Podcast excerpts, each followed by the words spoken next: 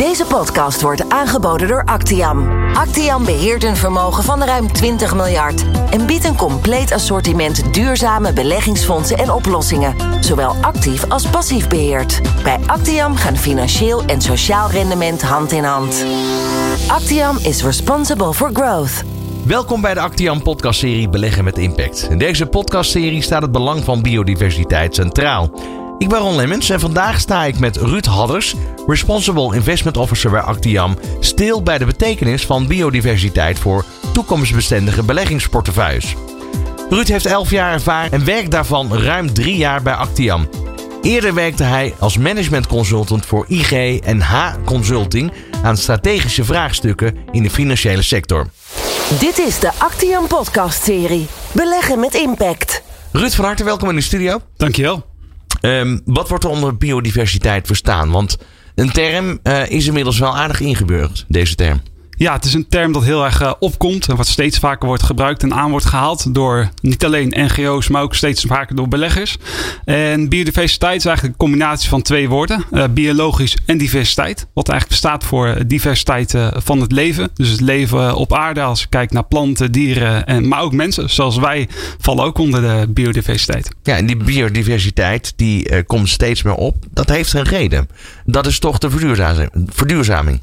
Um, ja, er komt steeds meer aandacht voor het thema. Heeft ook te maken dat we steeds meer weten. Dat de wetenschap steeds verder uh, inzicht krijgt in wat het betekent nou biodiversiteit voor onze, voor onze samenleving, maar ook voor onze economie.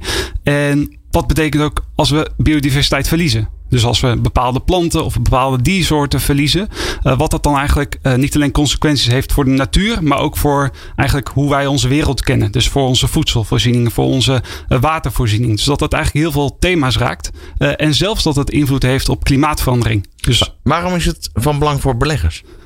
voor beleggers is het van belang omdat juist als je het hebt over biodiversiteitsverlies, dat je dat impact kan gaan hebben op de economie en dat al heeft. Dus als je kijkt naar bijvoorbeeld het verlies uh, van, door ontbossing, dus dat er ontbossing plaatsvindt, dat er ook steeds meer duidelijk een connectie is te maken met dat dat niet alleen slecht is voor de bossen zelf, uh, maar dat ook uh, impact kan hebben op de voedselvoorziening. Doordat bepaalde functies van biodiversiteit, en dat is misschien best wel complex, maar dat die functies wegvallen. Dus bijvoorbeeld als je kijkt naar bestuiving, uh, wat heel erg nodig is voor onze voedselvoorziening, voor het produceren van, uh, van voedsel, uh, is dat als er bepaalde soorten wegvallen, dat dan ook die bestuiving minder is en dat daardoor de rendementen van de landbouw lager zijn. Wat voor ons weer als beleggers natuurlijk heel erg belangrijk is om naar te kijken. Ja, um, dan het thema. Is dat iets wat je op landniveau zou moeten adresseren of moet je juist kijken naar een sector of misschien wel zelfs op bedrijfsniveau?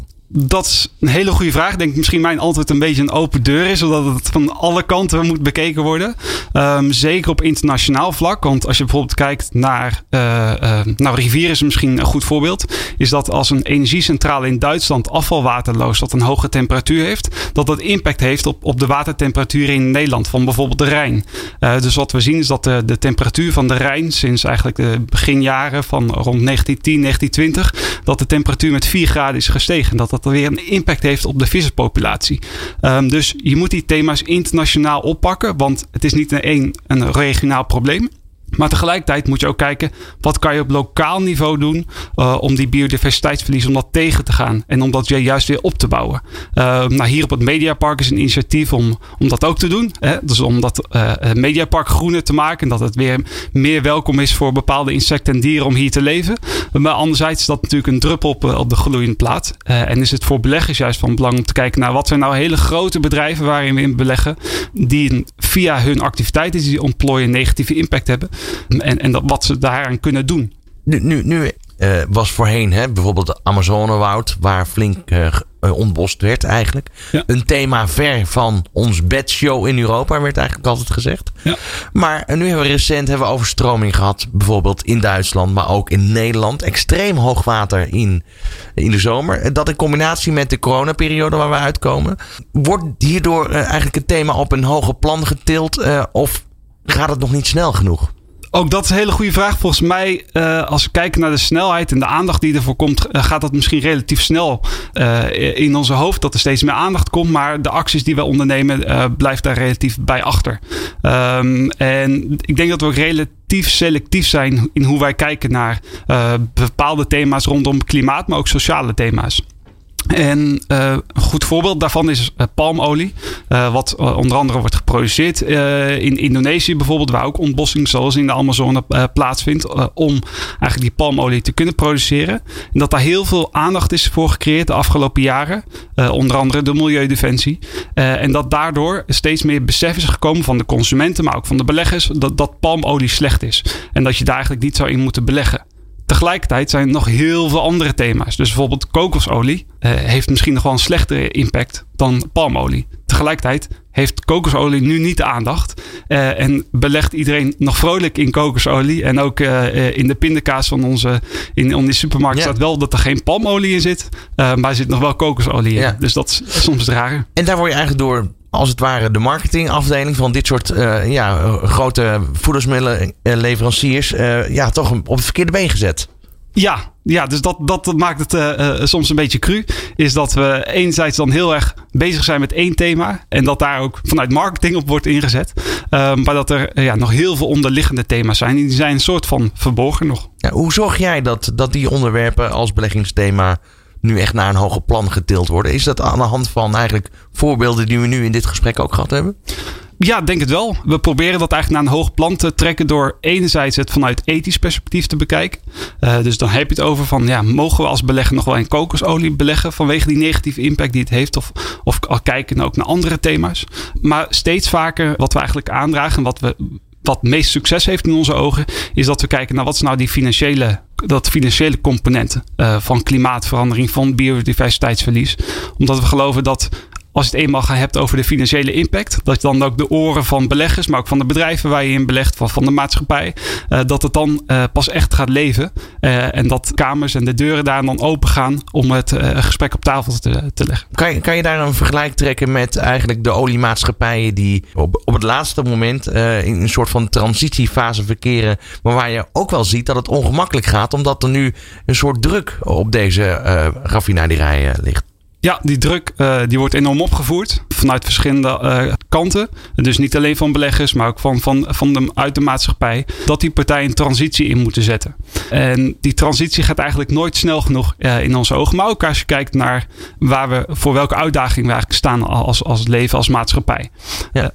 Welke uitdagingen heb jij verder als belegger om, om die biodiversiteit als thema in beleggingen te adresseren? Ik denk een belangrijke uitdaging die we hebben. En dat maakt het ook soms wat ja, complex. Want biodiversiteit, wat is het nou eigenlijk en hoe kan je het ook meten? Dus dat meten, uh, waar, waar zie je nou biodiversiteitsverlies uh, plaatsvinden? Maar hoe kan je dat ook koppelen aan de beleggingen die je doet? Dus hoe kan ik als we kijken naar de Amazone, dat er ontbost wordt. Hoe kan ik die ontbossing koppelen aan de bedrijven waar ik in beleg? Uh, en dat proberen we ja, inzichtelijk te maken. Zodat je niet alleen op hoog niveau kan spreken van we moeten iets doen aan biodiversiteitsverlies. Maar dat we ook echt kunnen inzoomen in de portefeuilles. Om te bepalen waar zit dat dan daadwerkelijk. En wat kunnen we dan op lokaal niveau daaraan gaan doen. Ja, dus duidelijk maken betekent eigenlijk ook dat je bijvoorbeeld tegen grote voedingsmiddelenindustrie daar toch een soort van statement maakt. Of niet? Klopt. Een, een, heb, je dan, heb je dan ook te maken met, met belangen? Want ik bedoel, daar, die bedrijven hebben ook beleggers. Uh, daar zijn ook portefeuilles voor in te richten. Ik kan me voorstellen dat het af en toe uh, aardig schuurt.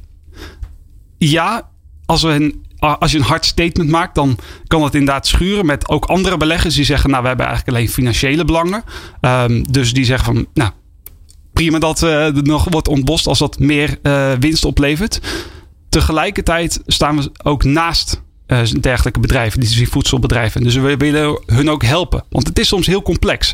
Voor een, een Unilever bijvoorbeeld is het heel complex om een hele eigenlijk keten door te lopen om te kijken van waar vindt nou eigenlijk ontbossing plaats? Dus als wij hun kunnen helpen door bijvoorbeeld uh, satellietbeelden uh, te gebruiken om te kijken van waar vindt die ontbossing plaats en kunnen ze dat koppelen aan hun leveranciers, uh, dat we dan ook die partijen kunnen helpen om die volgende stap te zetten. Ja, kan je ook een voorbeeld geven van hoe het thema biodiversiteit en engagement met de bedrijven aan de orde gesteld worden? Succesvol, minder succesvol? Zeker als we kijken naar, en dat is misschien de vergelijking die je moet maken met wat we eerder aanhalen. Als je kijkt naar de energietransitie en de oliemaatschappijen die een transitie moeten maken. Is dat we daar qua engagement al een stuk verder zijn. Dus dat het niet alleen meer gaat dat partijen een beleid moeten hebben op het gebied van fossiele brandstoffen. Uh, dat ze doelstellingen moeten opstellen. Maar dat we nu echt bezig zijn met hoe kunnen die partijen een actieplan in gang zetten. Om daadwerkelijk hun doelstellingen te halen. Als je kijkt naar bijvoorbeeld Shell.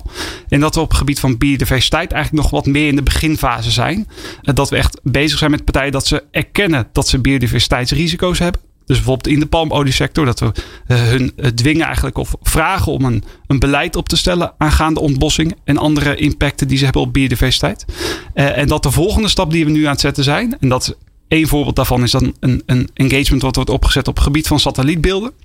Uh, zodat we die, die voedselverwerkers en andere bedrijven proberen te helpen via engagement. Om daadwerkelijk die ontbossing en andere risico's in kaart te brengen. Zodat zij daarop actie kunnen ondernemen. Ja, dus je rapporteert regelmatig eigenlijk.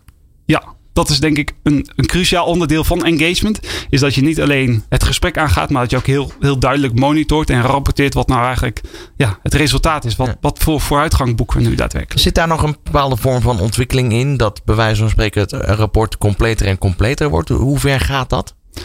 Het rapport wordt denk ik steeds completer. Dus er wordt steeds meer is data beschikbaar. Zodat je ook daadwerkelijk kan meten wat de voortgang is die wordt geboekt. Uh, als je kijkt naar engagement. En, en ook dat je daarover kan rapporteren naar je eigen klanten. Tegelijkertijd, ja, als we naar alle impacten die we hebben als economie op onze aardbol kijken, zijn we nog maar echt aan de beginfase. Um, dus wat dat betreft zijn er nog heel veel stappen te zetten. Ja, jij zegt heel duidelijk aan de beginfase. Dus dat betekent eigenlijk ook dat je ervoor moet zorgen dat uh, het verhaal nog beter verspreid wordt. Merk je ook dat je, dat je beleggers nog echt wel moet bewegen om te investeren in bedrijven die gelieerd zijn aan biodiversiteit? Nou, we kijken eigenlijk dan naar twee aspecten. Enerzijds is de, de negatieve impact die je kan hebben als, als belegger. Dus als je kijkt naar de bedrijven waar je in belegt die een negatieve impact hebben op, uh, op biodiversiteit. Nou, er zit bijvoorbeeld in uh, als bedrijven afvalwaterlozen in de rivieren. Uh, dat is een, een negatieve impact. Dus daar kijken we naar. Anderzijds kijken we naar de risico's die bedrijven lopen. En dat is dan zeker in de landbouwsector. Als de biodiversiteit omlaag gaat. En daar voeren we met name ook het gesprek die risico's in kaart te brengen. En dat vergt nog heel wat stappen. Omdat de wetenschap soms ook nog niet zo ver is. Maar ook omdat de, de kennis en de data bij die bedrijven nog niet beschikbaar is. En daardoor dus ook voor beleggers het soms moeilijk kan zijn om daadwerkelijk te identificeren wat zijn nou, waar zitten nou voor mij risico's in mijn portefeuille waar ik goed naar moet kijken. En dat ik ook als belegger een stap kan zetten in bijvoorbeeld de bedrijven uit te sluiten die nog hele grote risico's hebben en die daar niks aan willen doen. Maar dat ze ook kunnen identificeren wat zijn nou eigenlijk bedrijven die juist een positieve impact hebben. Positieve impact, wat betekent dat zij oplossingen bieden die ook richting de toekomst, zeker op lange termijn, ook rendabel en interessant zijn voor een belegger om in te beleggen. Ja, wat, wat kan je als Actiam daar daadwerkelijk direct aan bijdragen? Omdat je al zegt, de wetenschap is nog niet zover. Ja, bepaalde data is simpelweg nog niet voorhanden. Ja, dus ik denk dat voor Actiam en, en voor beleggers in Nederland dat het heel erg belangrijk is om juist die samenwerking op te zoeken. Dus een samenwerking op te zoeken met, met, met bedrijven die de technologie hebben om bijvoorbeeld wat we al eerder aanhaalden als satellietbeelden te gebruiken om ontbossing te identificeren. Maar ook om te kijken van kun je bijvoorbeeld bioakoestiek gebruiken om te identificeren wat is nou eigenlijk het verlies aan soorten in een bepaald gebied. Uh, zodat je daadwerkelijk ook een stap kan zetten naar waar kan ik nou die data vinden?